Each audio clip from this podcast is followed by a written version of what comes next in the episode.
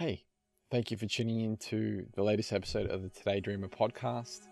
Here we work on cultivating the practice of presence through interacting in conversational space so that we may more fully participate in the blossoming of the emergent world story together. Today's guest is Daniele Bolelli. I'll tell you a little bit about him. He is a writer, a martial artist, a university professor, and an amazing podcaster. He was born in Italy and currently lives in LA. And Daniele is a very special human. As soon as I kind of came in contact with his work, both through his podcast um, and his appearance on other podcasts, I felt instantly uh, called to reach out. And yeah, especially after hearing his the passion or the energetic kind of substance that came through in what he was sharing around Taoism and around history. So, yeah, so I just thought, you know, who better to have a conversation around the practice of presence and see what kind of nuggets of wisdom he would be open or willing to share. And I was quite surprised because there were there were quite a few, and they were uh, very beautiful. And, and I'm still kind of working through a lot of what he's taught me through this conversation. So I really um, putting it out there. This is um, a very special one for me, and I hope you get a lot out of it as well. If you're someone that's interested in working one on one with me, and you you know you would like a spiritual friend on a passage of change or transformation in your life, I've put together a bit of a structured plan, um, and I'm taking on interactions with clients moving forward. So head over to todaydreamer.com. There'll be more information about that if you're at all interested.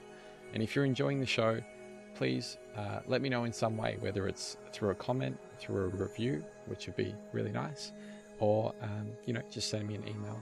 I'd love to hear from you. Here's the chat with Daniele. And I guess before we begin, we better take uh, a quick breath together.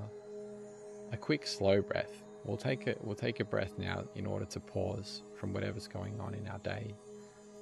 Um, so I'm going to invite you to gently close your eyes and, as slow as you possibly can, take a nice deep inhalation in through the nose, pausing at the crescendo, noticing any subtleties of your experience before releasing just as gracefully on the way out. So let's do that together now.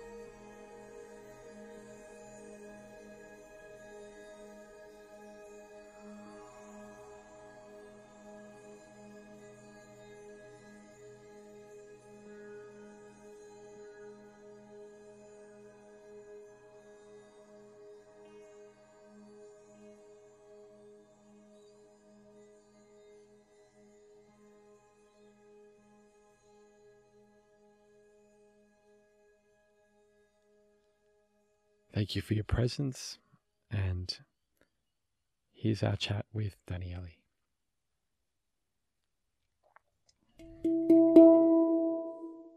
So when I when I first came across your chat with Aubrey Daniele, I, I noticed this almost like your voice lit up when you were talking about Ikkyu, and that kind of drew my attention in initially.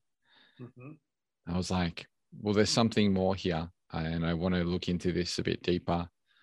Uh, so yeah, it, I just kind of I've been slowly absorbing bits of information about Ikkyu's life, and um, yeah, like I mentioned, I went through and listened to that that those couple of episodes that you did on on the history of Ikkyu, and it's it was quite fascinating. And I've got like yeah, so many questions around that, but I thought it might be like a lot a nice launching pad into our conversation. I just wanted to see what you thought about that and yeah, how that feels for you.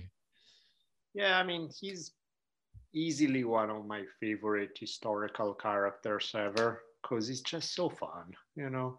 So much of the people you run in history sometime, you know, most of the people who make the history books are there for some violent reason or another. There's uh, most of history is really the history of warfare, primarily what makes it in the history books. So to get somebody was just uh, just an awesome human being, absolutely hilarious, who had clearly strong stances, but ultimately perfect approach on how to just enjoy life. You know, people around him seem to more or less unanimously had a great time around him. Uh, he had a great impact culturally. He had a great life. He had great love stories. He's just a phenomenal guy. Lived uh, primarily, I mean, he lived at the very end of the 1300s. He was born, and then he lived through good part of the 1400s, and um, just such a trippy guy, you know, because he's uh, he became a Zen monk not by choice, really. It's kind of like where he was dropped by his mom in a monastery when he was little and then uh, he precisely because he liked zen he was kind of clashing with the zen establishment because he felt that the zen establishment had become a bureaucracy by that point. And uh, and and so Ikkyu was not quite fitting in in that mold. At the same time he was attracting a whole lot of people who were very intrigued with his brand of zen and uh, just loved being around him yeah, do you find when you do research on these kind of historical figures that there's like a distillation process of of wisdom? Uh, you're able to absorb through the lessons of their lives, and have you yeah have you found that to be the case with Ikkyu? Yeah, I think with Ikkyu is kind of like he's such a trippy guy, and he's just so uh, like he really reminds me of some sort of uh, Zen version of Bugs Bunny. You know, he's just so he has a trickster energy. He has this very fun, flamboyant. Like originally, the way I discovered it was through. I don't know if you're familiar with the writer Tom Robbins. Uh, Only because since you've mentioned him, yeah. He wrote uh, Still Life with Woodpecker. He wrote even Cowgirl Got the Blues. He wrote a bunch of novels that are absolutely. He's one of the best writers I've ever read. His style is just fantastic, and you know I love his writing. I've always been intrigued with Zen. So when he was telling me about this Zen monk who's his absolute idol. And I'm like, wait, he's Tom's idol. I've never heard of him. I dig Zen. How is that even possible? And then I started doing more research on it. And I'm like, oh my God, this is like one of the stories that it looks made up because it looks almost too perfect. It looks like a Tom Robbins character more than a real person. And um, so it was a very pleasant surprise. Yeah. Yeah, because since I mentioned you, uh, since you mentioned that you like Tom Robbins, and I was kind of doing a bit of preparation for this chat, I had a look at an interview that he gave back in I think 2012, and he mentioned his life, mm-hmm. and I could even draw similarities between his own life and Ikkyu's, which was pretty interesting. yeah, Tom's a funny guy because he's such a master of the written word. He's mm. just so good at it. Mm he doesn't really like doing interviews. Well, now he's also really old. He's like late 80s or something. But mm. like he doesn't really like doing interviews because uh, he feels that his spoken word doesn't stand up to his written word. Mm. And which you know he's still a good speaker, so I don't get it. But in any case, that's his thing. So have you done much writing yourself? Yeah, yeah, yeah. I, I love writing. Is uh, you know I wrote four books. I would like to do a lot more. So it's, um, but yeah, Tom is an absolute god of the written word. Do you think the written word does translate into words though, into sorry, speaking? No, I mean it's a different gig, especially the way Tom writes. is so yeah. flowery and flamboyant. Like every word is a work of art, right? Yeah. You know, yeah. Spend some time a day on a sentence kind of thing he just uh, and so it's not really it doesn't really lead well to translate it into spoken word because it's so spoken word is more spontaneous is more flowy. You throw some stuff that doesn't quite click but you make it work anyway. And you it, there's a more of a flow to it and you just incorporate the mistakes along the way.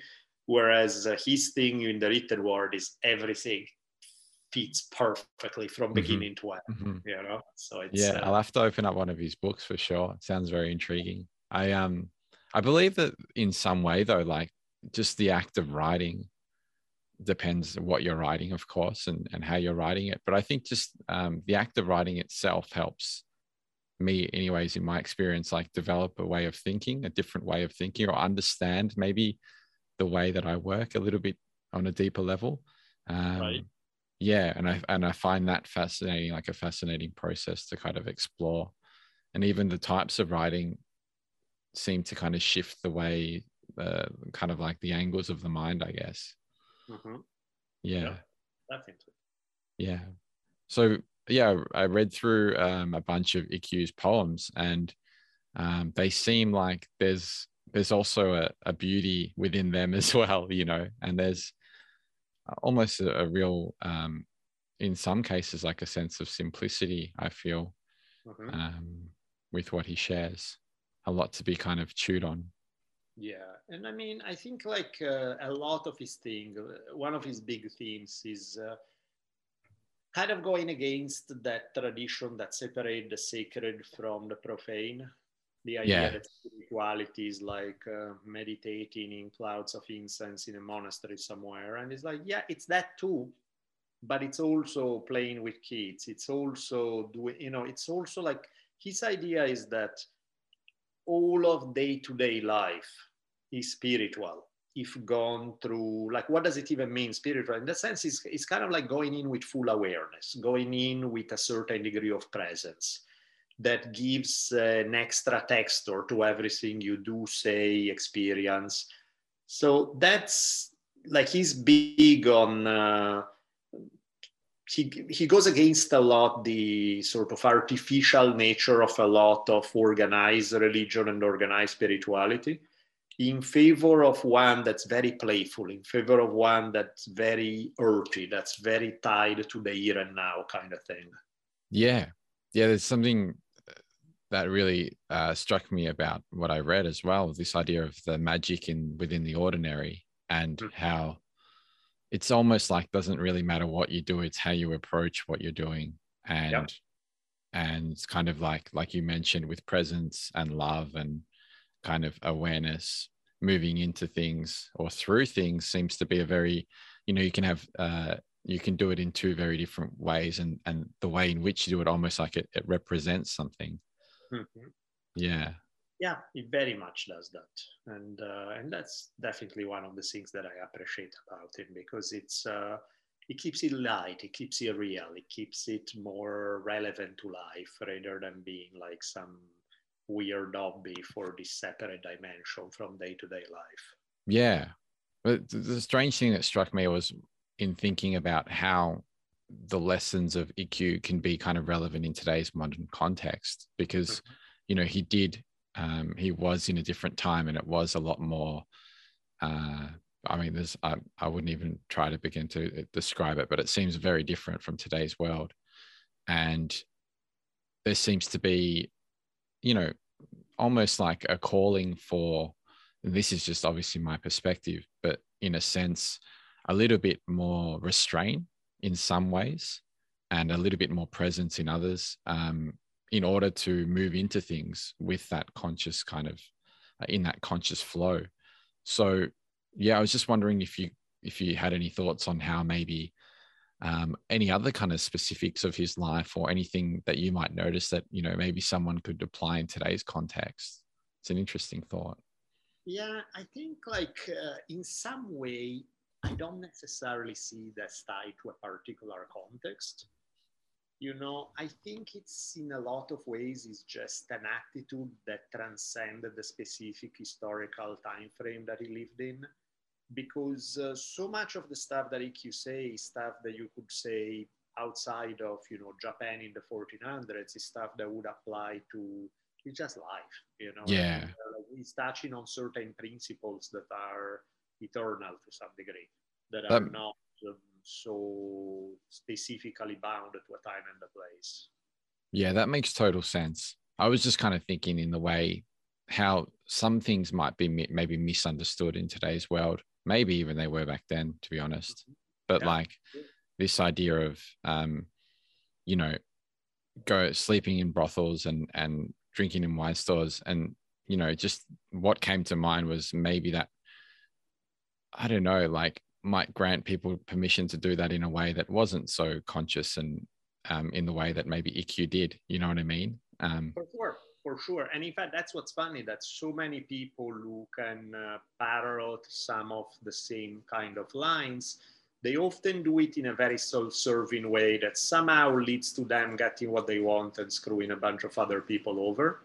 Whereas uh, that's pretty much never what you get with Ikkyu. Like you never hear stories about him being this like semi cult leader or somebody who's just doing. So I think that's, uh, and I think that's also a big truth right there. That what you do, save for some extreme cases where the content of what you do determine the quality of it all. But what you do is almost secondary. Like it's so much more important. Uh, uh, how you do it, like who the person is behind it, the attitude that they bring to it, the energy they bring to it, which is also the same reason why you could get two different people tell you the exact same thing and you'll agree with one and disagree with the other. Not because the message is any different, but because everything that's behind every one of those words is different, you know? Mm. Because there's a lived experience that then translate to something else. The words may sound the same, but the essence behind them is not the attitude the where they are leading it's not and i think that's uh, that's extremely true you know i've had plenty of times when i see people who theoretically i should get along with perfectly because we check all the same boxes of the stuff we like and i'm like nope not clicking and then there are people that you shouldn't get along with theoretically that is like perfect click and uh, all that other stuff is secondary it's not that big of a deal yeah. Yeah. Yeah. Yeah.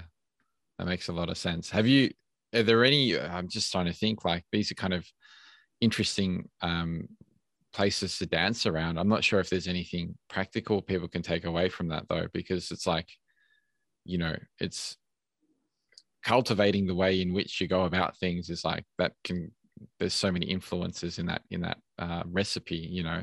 Mm-hmm.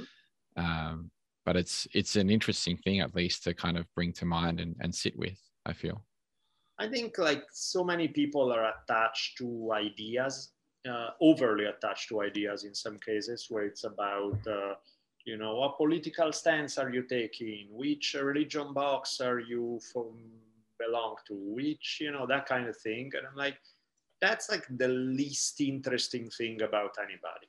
You know it's like that doesn't necessarily tell me a whole lot unless this person is almost willingly embodying the stereotype of what it means to be that one thing. Most of the time the opinions are surface level you know they are which is why also social media discussions are terrible because most of the time they are purely about opinions there's none of the other communication that's going on. There's none of the body language. There's no tone. There's no energy. There's less of the humor doesn't translate as well. The you know you're when you communicate you're passing way more than just concepts. Uh, the words are almost an excuse to have an exchange of energy you know? And mm. i feel that um, for overly focusing on concepts is um, sometimes leads us to unhealthy places. How do you think that exchange of energy takes place when you're looking up a historical kind of figure or you're doing research on someone? Can you still feel that vibe? Well, I mean, it's different because you're going inevitably, you're going uh, through a book, you're going through written words, you're going through things that are not gonna, you know, who knows what you're getting there? Are you getting the actual person? Are you getting your own imagination or that's stirred by the? No, I'm talking more about in-person communication. I'm talking more about you know people that you can, uh, people that you can interact with. Mm. I'm just finding it. What come what's coming up for me is this idea of like just thinking about uh, that what's formed from the vibe of that historical figure, no matter how dry it might be from the book. It's yeah. almost like there's something that's formed within you through that relationship. And sure. then even when you're talking with people, I'm sure that happens as well. Like you're developing something within you through that relating process. And you're sure. able to kind of, yeah, like yeah, it's an interesting kind of thing. Something I haven't really thought about before. For sure, for sure, and I think that's what's uh, that's an important one. I think we often forget that sides, and we are. I mean, it's the same thing why people are like, you know, if you meet somebody for the first time and you immediately go yes or no, and somebody would be like, oh, that's so judgmental or is so preconceived. How can you say you haven't really got to know the person? It's like, yeah, get to know is only going to inform me of why I feel that way to begin with. You know what I mean? It's always going to be give me the actual reasons why. but the conclusion we already got it before we start there, yeah. that's something that you feel that tells you already if you have decent intuition some people have crap intuition and so they don't have that voice there so yeah. that's a different story it's interesting yeah that that it's kind of like it, that happens in many ways i feel like the body tells us information before it can kind of register and, and click in the mind and it's like Yep. Sometimes we're not as in tune to be able to listen to that information or to hear it, even, you know, there's too much other noise going on. Which is kind of pathetic when you think about it, because think, you know, a, a chihuahua with a brain about the size of a peanut can smell somebody and within 10 seconds decide whether they want to growl at them or just hop on them and be all happy. Mm. So clearly, we're not talking some magical ability there. We're talking about something that anybody whose consciousness is not so squashed by rational thought can tap into it. It's not, you know, strange psychic. It just come on, it's there. How do you? Uh, it's the question is not how does one person sees it. Is how do you not see it? It's right there. It's yeah. right in front of you. And so I think it's sometimes we just spend uh, as as to, as valid as rationality is as a tool and as important as reason is I think sometimes we overdo it and we forget that just one modality, but there are others that are just as valuable. Mm.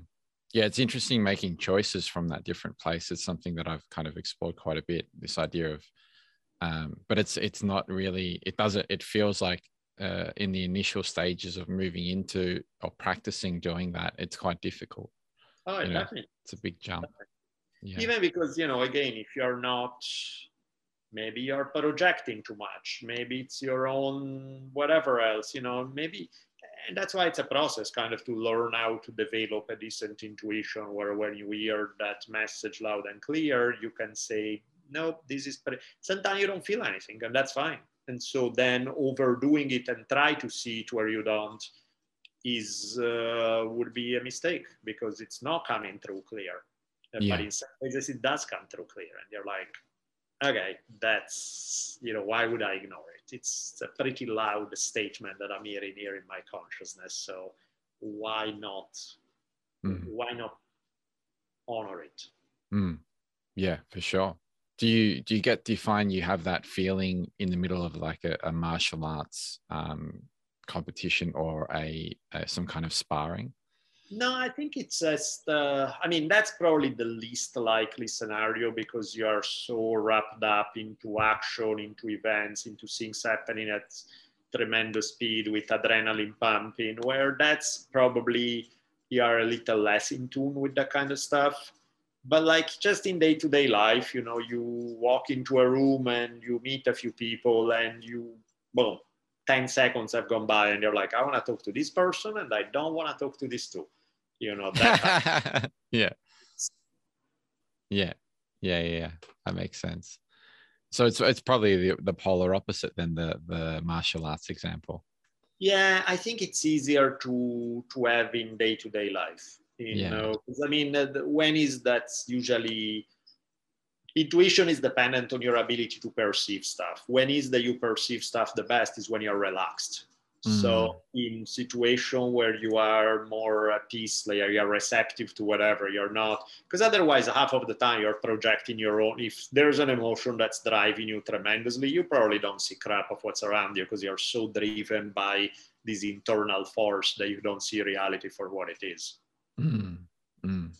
Yeah. Which is why, for example, people usually have even people who have pretty decent intuition, their intuition goes to crap when they need something real bad when they want something real bad in a context because suddenly now they are not looking through the lenses of just whatever comes to you but you're looking through the lenses of your needs and wants that are completely messing up whatever read you have on the situation yeah that's that kind of flows back into Ikkyu's Ikkyu's life in a sense as well. This idea of allowing nature to unfold as it may. I'm not mm. really sure the the exact quotes he gave, but it's that's the what I took out of it. This idea of kind of, and that also flows into into into Tao and Taoism, mm-hmm. and you know, that was kind of another drawing why I wanted to have this chat. I wanted to go a bit deeper into that space with you and see what came up. I've been fascinated by um, the yin yang symbol, and I've seen that across your kind of. I think you saw you wearing a t-shirt of it. It seems to be quite a big kind of connection there within your life and lessons and experiences through that. And I was wondering maybe we could kind of shift into gears a little bit and and and change direction. What do you think? Yeah, I mean, to me, there's that particular symbol, which is at the core of Taoist thinking and philosophy. It's really something that's more than just a Taoist thing. That to me is sort of the essence of life. There's so much there. It explains so much of the way the world works. And the interesting thing is that unlike other things that may be more conceptual, yin yang is you may have never heard of Taoism, you may have never seen the yin yang symbol, and you may still have a perfect understanding of what you're talking about just because you've paid attention to the rest of life. So it's uh, it's something that to me, like that idea that there's everything is made of a duality.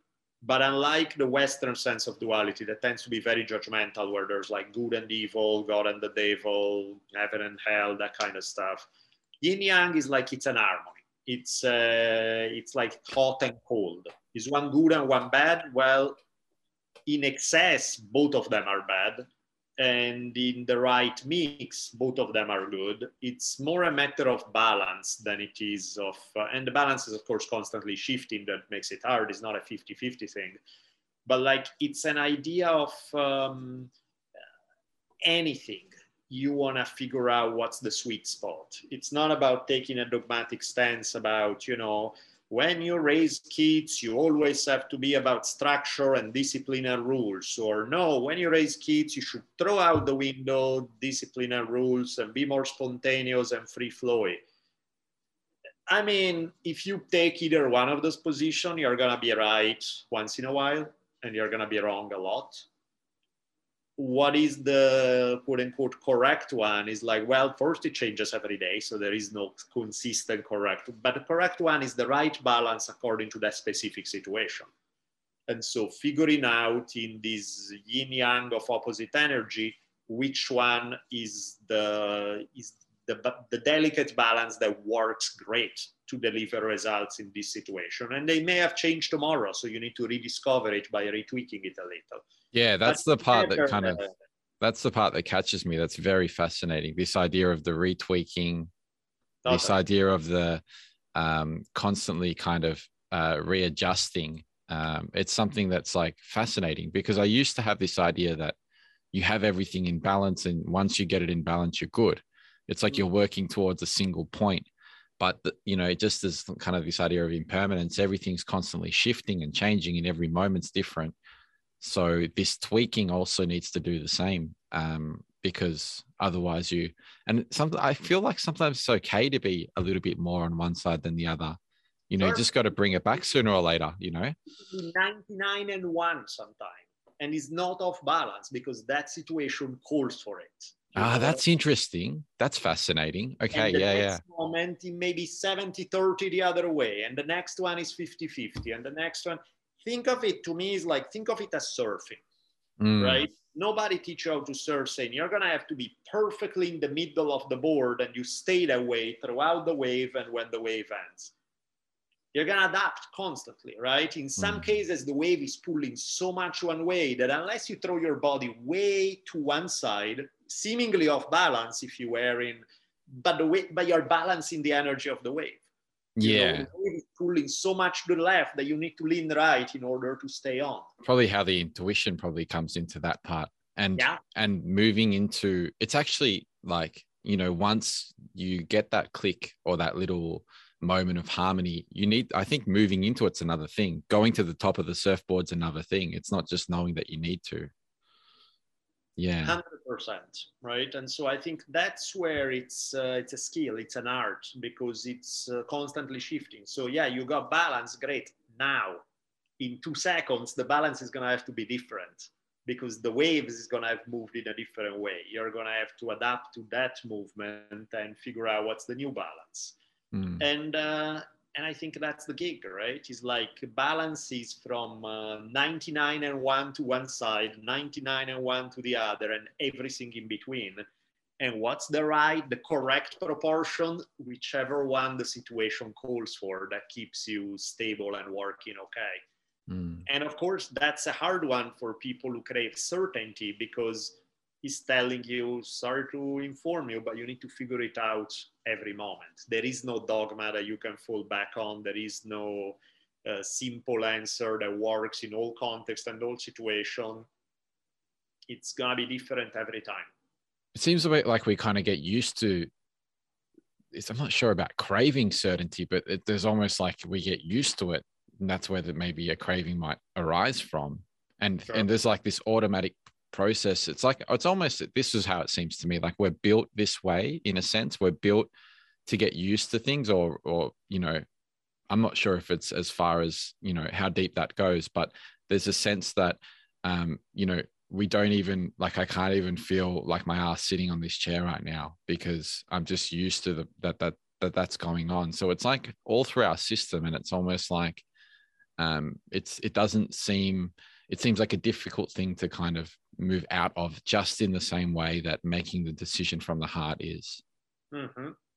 you know yeah. it there's like this uh, push that needs to take place i think i feel at, at some point or another to break out of that that kind of automation right yeah it's um it, that's that's what I mean. Is like it's something that's um, I think it's frustrating to people who crave to sort of an oversimplification of reality because it's not something that you can catch once and for all. And once you caught it, you're there. It's like congratulations, you achieved that right now, and five minutes from now you're gonna have to figure it out again. And uh, so it really is like uh, it's more of an art than than a science in that sense. Because yeah. there is no follow these 12 easy steps and you get there. It's like yeah that's the that's the version for kids who can hang so to speak you know where somebody who doesn't have it yeah you give them some basic rules to to avoid making humongous mistakes. But at the end of the day the rules are not going to bring you to balance. The rules can just prevent you from being horrendously off balance and only being mildly off balance but to actually get it, that's entirely beyond what can be broken down so simply.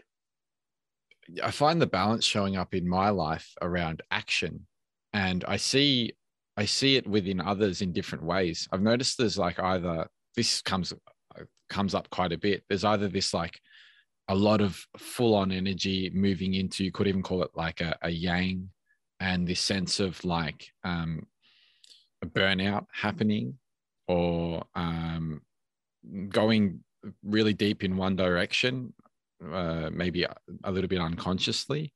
I'll not to say that's a bad thing, but just like um, that, that kind of arises in that in that circumstance, and then on the other side is kind of more kind of the way I see this is kind of like the way that fits best with my life is this sense of uh, you know creativity and, and intuition and feeling into things and things unfolding, but the push isn't there as much. And it's like um, bringing in a sense of discipline or at least meaningful work in that scenario, I think can help. Whereas in the other one, maybe inaction or just slowing down a bit to reflect a little bit more and and and just kind of um, being that being more in that kind of allowing state. Um, it's interesting how that come shows up through work. Do you have any experience of that within your own life? In which way? Like i'm sorry uh, uh, maybe i didn't understand. Well i'm sure it it shows it shows it's it showed up a lot in your own life but do you find that you've been more one way than the other? And and obviously you know like we said this is a continuous thing but has it has it kind of you know has there been moments where where, where you've really felt like um you know this is a strange thing to put into words but um, just the way in which you were brought up or the way in which you've lived your life up until that point has been more one way than the other? I think there are there are a few things that um, depending, you know, we all have a certain temperament, like temperament that leads more one way or another. right? So maybe there are things in life that you do to balance it out.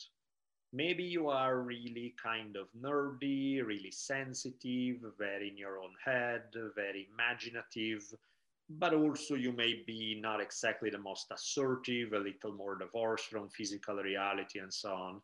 So it may actually be a good thing if that's your build up to do some of the opposite mm. to learn things that help you develop more assertiveness being grounded in physical reality being more physically being all that right without going against your nature but just to kind of allow you to to not make your nature a cage but make it something that so i think we all do right we all have little things that we lean heavily one way or another by just uh, both circumstances and our own personality.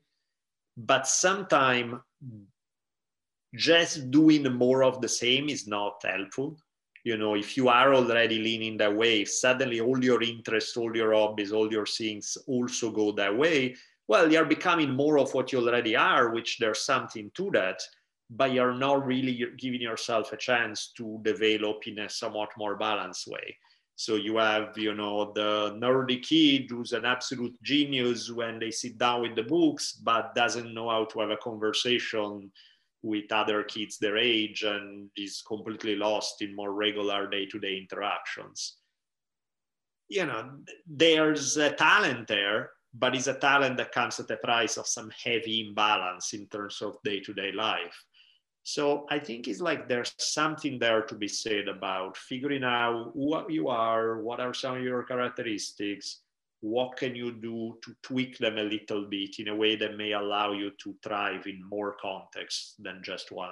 Yeah, that's something I've been kind of exploring recently. It's this idea of like like I see it as like leaning into your strengths. Yeah. And then there's like an acceleration that takes place but if you if you try to work on your weaknesses you, you get a bit more in balance but it's it's a slower process and it's not you know sure. yeah.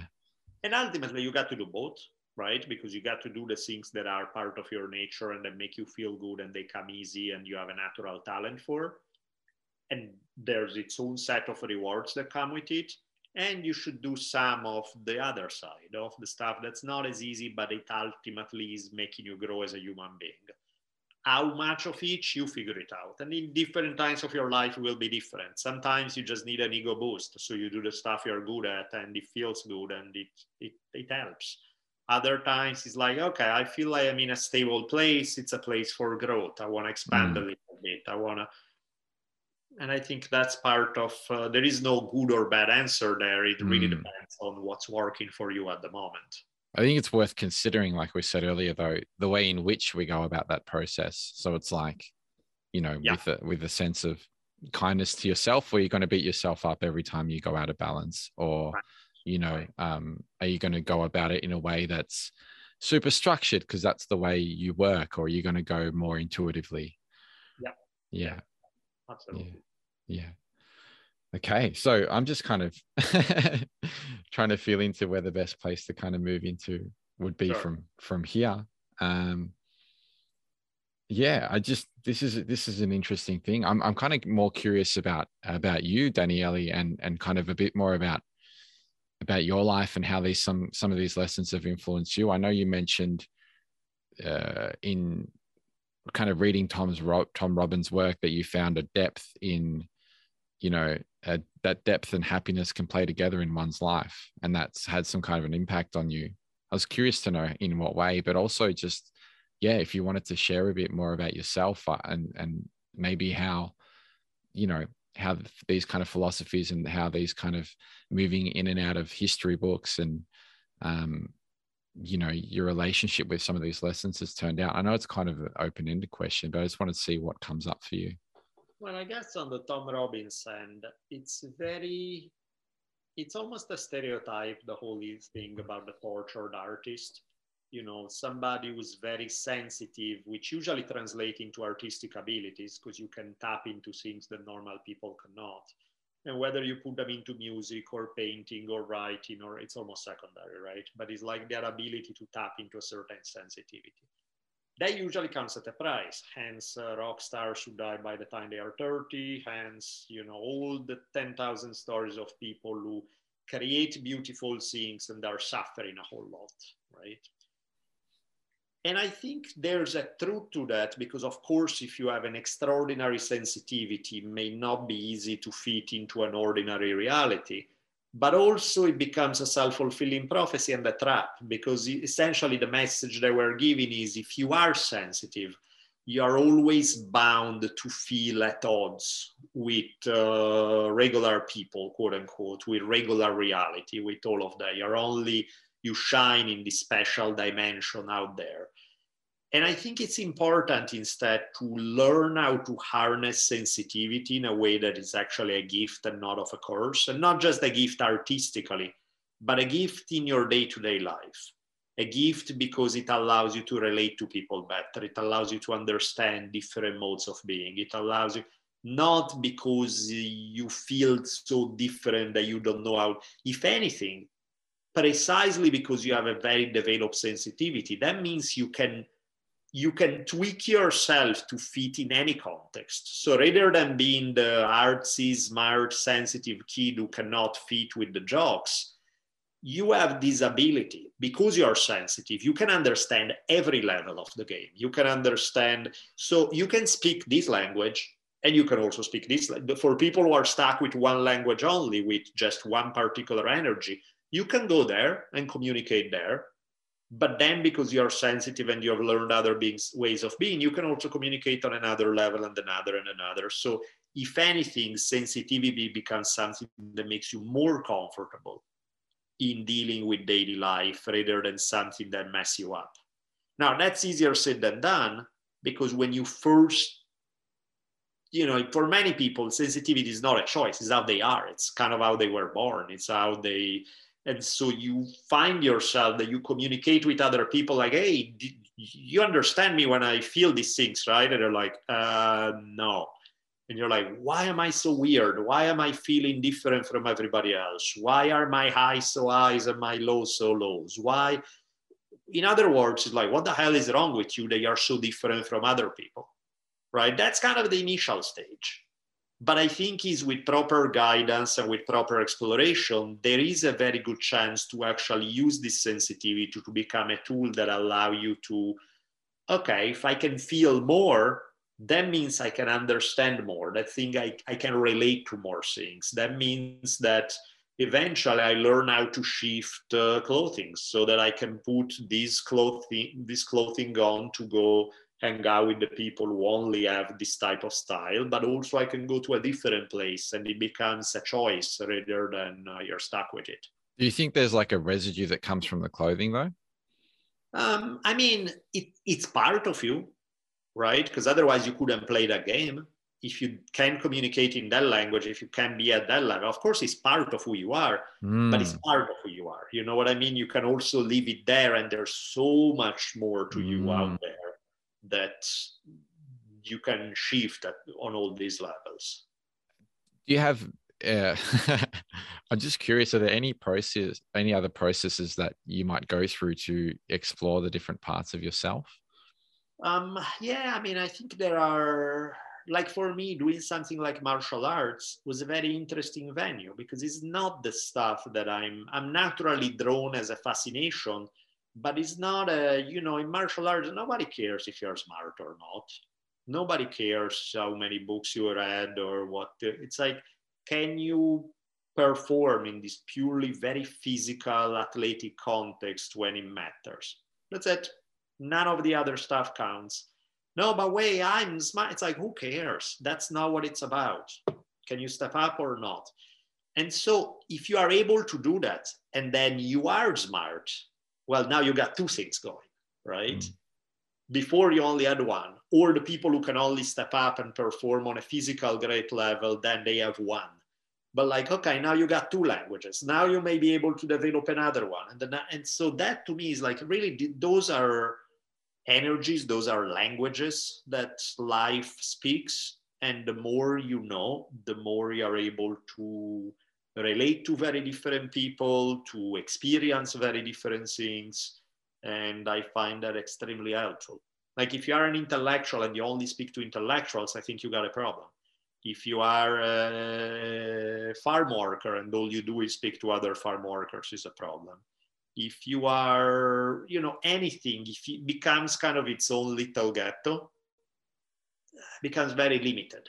You know, it's like to me, you should be able to, you're gonna tweak your communication style, but ultimately you should be able to talk about anything with anybody because it's just what you're talking about is life you know it's something that like it's about passion it's about energy it's about life. And so that should be something that is not just life for martial artists or life for intellectuals or life for athletes or life for scholars or like those are just venues to touch different aspects of life but the interesting thing is there is not the venue it's life yeah it seems like uh, what you're doing in that process is you're you're kind of melting away these kind of um, this illusion of separation. You're coming back into a sense of commonality with this shared kind of existence, and it's very interesting as well. This idea of I love it as well. This this thought of just you know tasting all the colors of the spectrum in your life and mm-hmm. and and being open to do that and and and having that as like you know finding the beauty in every every different shade of that spectrum. Right right. Mm. absolutely. And i think that's uh, life shines brighter when you can reach it with I, that's kind of i like the both kali and shiva iconography where they have many arms right? And it's like to me this idea of having many arms is because you can touch many many aspects of life. And uh, and i like it a, a lot better than what you typically see where maybe you meet somebody for that one thing you know maybe they are into yoga and you're like oh yoga is cool that's great and we have that in common. And then you start looking up their stuff and everything in their life is centered around yoga. And you're mm. like jesus man yoga is cool god damn there's a few other things out there that are fun too. Why stick to that one thing and one thing only and you're wrapped up your whole existence around that one thing? Yeah. Yeah. And, and, you know this is something you like but you're like there's more to life. That's yeah uh, yeah. I've I, have i have just it's interesting because I've noticed the opposite side of the spectrum as well, and this sense of like maybe not being able to commit to anything for a long period of time and just kind of trying everything, but almost feeling I've met people that have have had like an internal, um, you know, people that I've actually um, kind of worked with through this as well. This this internal idea of um, you know i've just tried all these different things and i can't stick to one and i can't i can't really find my thing this idea of you know that's a conceptual thing though but this idea of like i can't find the one thing that i want uh, but there is the opposite side of the spectrum where you just can't actually stay in something because you float around so much you know? Um, but yeah it is interesting when your life becomes centered around one thing and it's almost like that's how you how you find your sense of identity and you kind of anchor in that space. Um, but it's a lot more fun to to explore and um, yeah, find that balance within that kind of yeah, I mean, spectrum. You cannot just do ten thousand things. You don't have the time, the energy. You know, things to get good at anything it takes time and energy. Exactly. So you cannot. So, but at the same time, why should it be one? You know, do make it three things that you're really into it, and make it five or six more that you are conversational in, that you are good at, that you are not great, but you are okay. You know, you you you manage. You got the basics down. You are you are in. You know, it's like to me that's an exact balance is varies from person to person. But one, it's monomaniacal and over specialized. 10,000 is dispersive and you don't go deep into anything there's a sweet spot there somewhere where probably is two, three, four, five, whatever activities that you can handle at a high level, where you have a high, you allowed yourself to become good at and explore to a certain level of depth, and you have a few more to a lesser level of depth.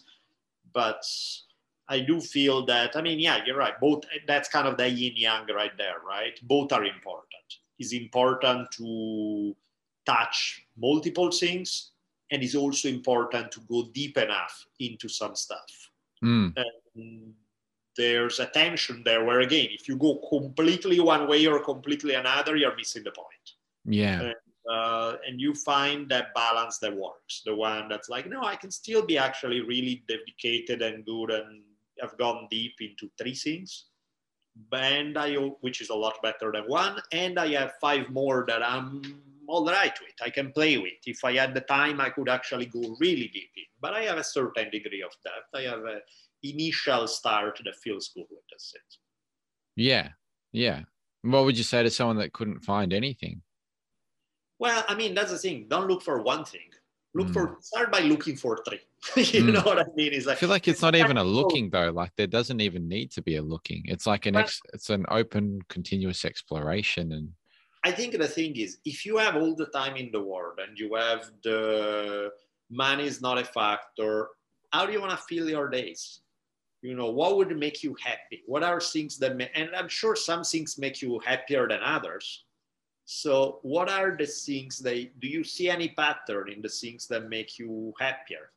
Is there something that delivers you being in a certain state more than than other things? Or i mean i kind of have a hard time picturing somebody for whom everything is the same you know what I mean? It's like, uh, I'll train martial arts, or I'll go into a sauna, or I'll go rock climbing, or I'll go hiking, or I'll go to the beach, or I just want to cook or tend to my garden. And they all feel exactly the same. Neither great, neither terrible, kind of blah. I would imagine that there are differences there, right? Some well, that's interesting. Yeah. Feel, how do they feel? What? How do they feel? And how intense does that that feeling feel? And, yeah. and how do you kind of, you know, see what we're talking about now is is kind of, it's even what you were saying before about um, energy. You know, right, right now this is just like a transmission of energy, and the words are just kind of the bridge. And it's a sense of this is kind of a, a different type of energy as well. Where does the energy how does that energy feel like? Where does it sit? And and um, what what how does it contrast with other energies in your life in different areas? I like to think of it as like vibes. It's just kind of like the way my brain kind of thinks of it. Um, you know what is the vibe of this moment? Even what you were saying about when you walk in the room and you okay what's the vibe of this per- person that that my body's reading into before they even open their mouth? Yep. and does that vibe kind of resonate or harmonize with mine or is that is that vibe you know obviously just going to make noise instead of music? Exactly it. Yeah. Yeah. What do you think about vibrations? And and what comes to mind when i say that word? Is it like um you know the silliness of of the new new age perspective of it or is it like um you know how everything's vibration or like does anything come to mind? Because i've just been asking all my guests because i want to be put i want to put together a book on the on the different perspectives in on vibes. Um it's energy. Yeah. Energy, whether metaphorically or literally vibrates. Mm. and there's something there that you can pick up again outside of the rational mind that is your gut that is your intuition that is your something um, that you perceive in multiple ways. And i think sometimes exactly words are really an excuse to be able to sit there and pass energy you know? Mm. there are people that i would gladly listen to what they have to say. If they read the phone book i would gladly listen to it because I don't care about the content. The content is completely secondary. The fact that they may be brilliant or smart, it's, it's an added bonus. Is the cherry on the cake kind of thing. It's not it. The it thing is their energy. It's like it makes me feel good to be around them, kind of thing. And uh, and you express it in a ten thousand different ways. You express it through words. You express it through smiles. You express it to touch. You express it through nothing apparent, just sitting close to them. Um, there's and to me that's not any real than this table or something very extremely tangible. It's like it's like i'll walk into a room with somebody that i like. They haven't said one word. And i'm thinking whoa what the hell is up today? What happened? Why are you in such a bad mood? Their face looks normal there's nothing to it but jesus christ you walk into this energy that you're like whoa this doesn't feel right. And sometimes in many cases they're like no there's nothing wrong. And you're like okay you know uh, and then you go on and like two hours later it's like oh there's this thing that has been pissing me off or like okay so now we get to the point you know. But like the i don't know what the thing is but i can feel that there's something you know what i mean and to me it's like it's always there. It's always around you. It's always uh, and i think that's actually kind of a fun game to be able to sometime when try to read where somebody else is at what they are feeling what they are experiencing in that moment what does looking at their face what do you read in that face? Do you read is somebody who's excited is somebody who's thinking about something else is somebody who's kind of like uh, their energy is drained because they are tired? Is this what do you read beside the obvious? You know if somebody's scowling at you like mm, it's like okay they are mad i got it that's pretty easy. Or is somebody but like if it's a little more subtle what do you read when it's just not screaming the message in your face and I think uh, I think we all feel it, but we are largely taught to ignore it and not to take it into proper account because it's not perfectly rational. But it's like, who cares if it's rational or not? You know, it's mm. uh, just as real. You know, you that person asks you for street direction, and you give them street direction because it's like perfectly. There's no issue there that other person asks you for street direction and you're thinking they are gonna rob me in about six seconds. And it's, it's the same words are said. There's nothing wrong with asking for six direction but like the there's something that you pick up from that interaction and that intuition can make a humongous difference in your life. I mean think about how many people will run into somebody and they're like, oh, we're just talking. And suddenly they flip and they became this horrible, mean person. It's like, no, they were this horrible, mean person all along. You just weren't able to see it. And I'm not saying it's easy. You know, sometimes you can't. Sometimes because maybe you are off balance, maybe they mask it well, maybe who the hell knows? You know, you're not to read it every single time. But the point is, those things are around us all the time. Uh, developing that skill to pick up on it can help dramatically. Having any illusion that you're going to get it right 100% of the time, no, good luck with that. Mm. But at the same time, doesn't mean that is uh, completely coincidental either. It's a skill like anything else. Yeah. Yeah, 100%. It just, it's funny that every time you mention examples, I always go to the direct opposite. I was thinking because maybe because we're on the topic of yin and yang and everything, and it's just happening naturally. But I was thinking of like the the glow of a pregnant mother or something, mm-hmm. or like um, you know when someone walks in the room and they're almost like you know floating off the ground. Yeah, and, and that and that feeling it's yeah it's quite an interesting thing. And i've just kind of it's interesting about the contagiousness of that energy. How yeah. how much that um, affects you and how much your energy kind of radiates out and and kind of goes into the beings of other people around you and the repercussions of that as well I mean, there are. I was reading once something that there's an experiment. They did this thing in a few places where they would give students an evaluation of their teachers within the first five minutes of the semester and at the end of the semester. And most of the time, they were identical. Like, oh, okay. whoever you like within five minutes or the people that you wrote glowingly about after a whole semester of knowing them and whoever you didn't click with right away you hated their guts by the end of the semester and so that tells you right there that content has little to do with it it's not the first five minutes that you really understand what somebody's about on a rational level It's like you picked up maybe a passion, an enthusiasm, an energy, as something that this other person is severely lacking, or they bring a completely different thing to the table. And you respond to it. Like I've had plenty of situations where I feel that I can, like the times when it has worked out well for me, I've like I've taught courses where within uh, I walk in and there's a question mark. And three minutes later, before I started lecture, I feel like the whole energy of the room has changed. And now like 80% of the students are already on board and we're good to go. And it's like, not because I said anything brilliant. You know what I mean? Is like Yeah. uh, I just try to communicate in some way a certain passion and enthusiasm for being there and putting an energy that's very welcoming to them. Mm. And, um, and people usually respond to it, and it works that way.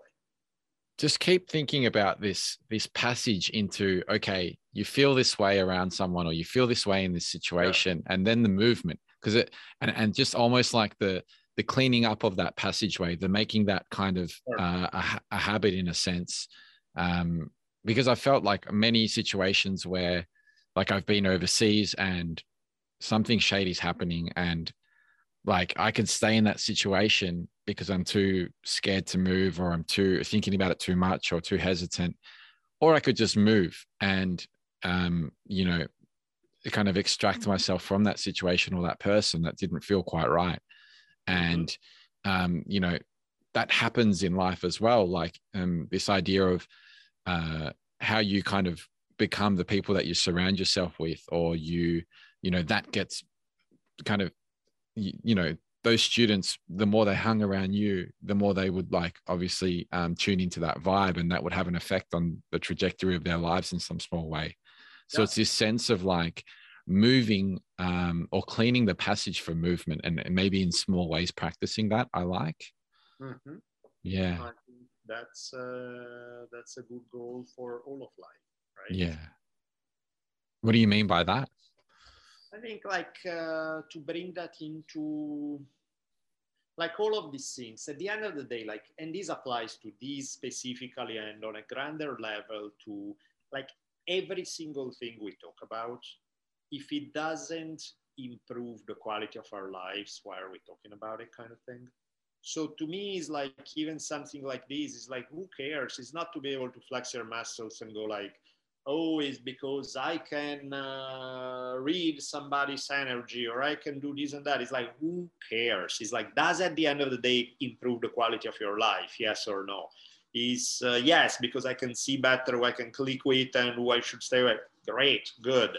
Or no, because like to me, any skill, any ability, any talent, any anything is only interesting in the measure that it changes day-to-day life in a positive manner. Otherwise, is its own weird masturbatory game that kind of is like, okay, I mean, sure, I guess it's a party trick, you know. It's not a. Um, so I, same goes with ideas. I'm only interested in ideas if they can uh, improve life. Otherwise, who cares? Why are we talking about it? You know. Exactly. Yeah. Yeah. I, th- I think it's kind of useful to, to bring things up that we've noticed, you know, within our own lives and these patterns that have helped improve ours. Because I think maybe people can take them on board. But I also believe there is a level of almost like see what works for you in your own way and and see what how that exploration feels like instead of like writing down everything we're speaking about. But there is a sense of like sharing these things with one another and then you know maybe someone coming across it at a certain moment in their life that it might become useful because i know that, that that's happened to me both within you know lessons i've come across and lessons maybe i've heard somewhere who knows where and then in the moment it just they feel right to kind of move into Yeah, yeah, yeah. yeah Sure, yeah. So i um i had this i was kind of thinking about this chat last night as i mentioned and i had this um this zen words of wisdom book on my shelf that just kind of drew my attention. So i opened it up on a random page and i wanted to read you what it said because i feel like it's actually quite relevant and i felt like it might have been um so it's a chinese zen buddhist poet named pang yun have you heard of pang yun at all No, Not this. Neither have I. Um, so 740 to 808 is what it says there. Right. When the mind is at peace, the world too is at peace. Nothing real, nothing absent. Not holding on to reality, not getting stuck in the void. You are neither holy nor wise, just an ordinary fellow who has completed his work. Hmm. So Hmm. I felt that was kind of an interesting thing. Neither holy nor wise, just an ordinary fellow who has completed his work. felt like there's quite a bit there to chew on for me, anyways. what does it say to you? Hmm. So when the mind is at peace, the world too is at peace. There's this sense that what's happening internally is kind of uh, reflected on your external world. So this, you know, if you're good um, and you're at peace, then everything is at peace in a sense. I've felt that in certain moments of my life where everything just feels like it's maybe directly in the middle of the yin and the yang in some way, you know. Um, yeah. Are you feeling feeling like that as well? Just like that, sometimes they speak to you right away. Mm, Sometimes they speak to you after sometimes even years. yeah. Sometimes they just never speak to you. Like here is like I can sense sort of the Zen Taoist uh, opposites, paradoxical nature of the language. Some of you know it's checking all the boxes, but like on first read, something is not clicking for me. Like I'm not getting a full read on it. Yeah. Again, there are some of the things that sometimes they click a lot later. Sometimes they're just so beautiful. And even though they don't click, you sit with it because Yeah. of the beauty in a sense. I agree. I agree. I agree. Yeah. Yeah. So nothing real, nothing absent, not holding on to reality, not getting stuck in the void.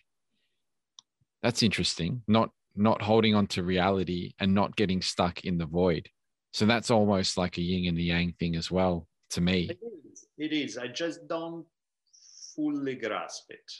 There's clearly a yin yang dimension to it, but I'm not quite like not holding on to reality, not getting stuck in the void. I'm not quite sure. Yeah, not holding on to reality is a tricky one. Yeah. Um, it, yeah, and not getting stuck in the void. I think I don't know what comes to mind might not be what he meant at all, but it's this sense of right. Right. you know this sense of being stuck in a uh, almost like a um, in a like an ecstatic state Mhm. rather than a grounded one, and and the Right. maybe the balance between those two, maybe, yeah. I and you're, you were neither holy nor wise, just an ordinary fellow who has completed his work. Mhm. Is that something to do with the ego? I mean, the it could be it could be many things, right? It could be just talking about the um, sort of the EQ direction of like even this concept of wise, holy. Shut the fuck up. You are who you are. You know, you are.